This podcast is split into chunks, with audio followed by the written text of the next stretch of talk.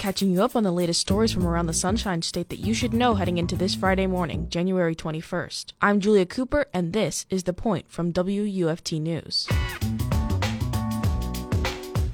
As the nation grapples with how to best address healthcare costs, one study from the Commonwealth Fund found that employees in Florida paid among the highest rates in healthcare costs in 2020. The average amount that Floridians paid for premiums and deductibles that year was over $9,200, or about 16% of the state's median income. This is up from 10 years ago, when they paid just over $5,200, or 11% of the median income. The study evaluated employee health insurance costs and found that while the cost of insurance in Florida is comparable to the rest of the country, Floridians are paying more because employers cover less than other parts of the U.S. I spoke with WUSF's Katrine Bruner about how this affects the state. So the story was looking at the study from the Commonwealth Fund, um, which is based in New York, and um, just about they were looking at comparing the premiums and deductibles. Premiums is basically just the insurance that you get, and deductibles is what you pay up front before you get insurance.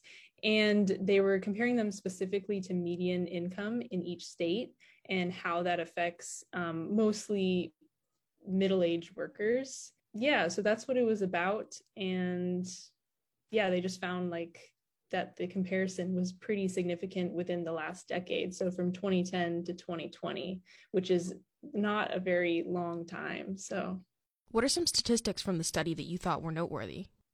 So, Florida was the highest when looking at the sorry, the premium contributions for family coverage.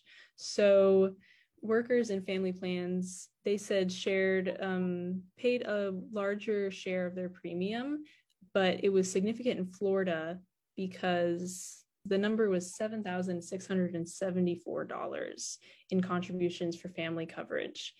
And that was way over the us average which was not way over but the average was about $6000 so yeah it's just i mean this is where we are right now and if you think about how much money Florida gets with tourism and whatnot, but then the median income we know is pretty low here. And so since these people are paying, you know, families are paying so much for insurance, that's, you know, like they're not going to have enough money to pay for other things like education and food and you know they might live in a worse area so that was really surprising for me.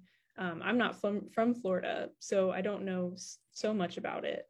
Um, so it's even more surprising for me. But I think for even people living in Florida would be like, "What? That's crazy." What would you say is the biggest takeaway for Floridians? That I mean, yeah, this impacts families. It also impacts individuals. I mean, if you're like I said, if you're paying more for insurance, that's getting, you know, it's eating up more out of your house income. And so it's just an issue because health insurance, you know, it has been an issue and it it keeps on coming up that it's just the prices are so high and it's not affordable enough for people, especially um, when they don't have enough money. And so I think that's the biggest takeaway is like we really need to you know like the president said he said we need to get to the root of this problem which is why is healthcare so expensive? And since florida's numbers were so high um, on how much they have to pay for insurance i mean it was number one for family but it was number three for um, individuals. We really have to think about that because that's us that's our state. Is there anything that didn't quite make it into the story but you thought was important so yeah the study was looking at like middle class income, but people who are even lower than that, um, you know, that's a big issue as well. And so, if people's incomes are even lower than the average for middle class, then that's an even bigger bite out of their, you know, what they're paying for their housing. So, yeah, we talked a lot about that, but I think it was the focus for the study was more on the numbers and, you know, how high we were and stuff, but not so much focused on how it's affecting the community because, you know, it's more like this is the survey and, you know, this is the study, but you could look at it if it was a different story, maybe looking at a different perspective, it might I think, you know, we could look at broad sense of like, how is this affecting families? How is this affecting the community and different shops and I don't know, stuff like that. That was WUSF's Katrine Bruner on employee health insurance costs in Florida. Now, let's catch you up on today's top stories from around the state.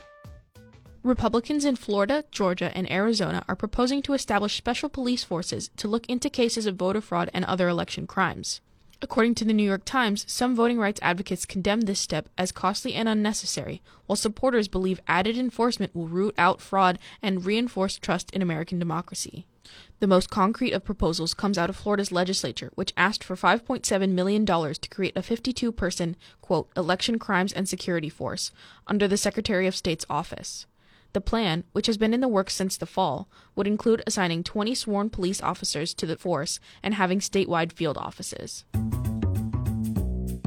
The Florida Senate passed its draft congressional map on Thursday, leading to a clash with Governor Ron DeSantis. According to Politico, while the Senate is largely unified across party lines over approving the new map, DeSantis surprised many by proposing his own, more aggressively pro Republican congressional maps. Florida gained one congressional seat in 2022 because of population growth, which brought the count to 28 total seats. In the Senate plan, 16 of those seats lean right, as former President Trump would have won them in 2020, while DeSantis' plan proposes a map with 18 GOP seats. In Gainesville, speed limits across many city roads and neighborhood streets could reduce to no more than 30 miles per hour under a proposal that was endorsed by the City Commission Thursday. According to the Gainesville Sun, while most city roads have speed limits of 35 miles per hour or less, the commission is asking city officials to follow its lead, as county roads can have speeds much higher than 35 miles per hour. The proposal, which was a response to recent pedestrian deaths, consists of a nine part motion to improve pedestrian and cycling safety called Vision Zero. Gainesville City Transportation Director Malisa McCreedy says that more than $3 million have been allotted to implementing Vision Zero projects in 2022. Subscribe to the Point newsletter, which drops the latest Florida stories into your inbox every morning, Monday through Friday at 8 a.m. Visit WUFT.org for more information. I'm Julia Cooper, and you've been listening to The Point from WUFT News out of the University of Florida. Have a great Friday.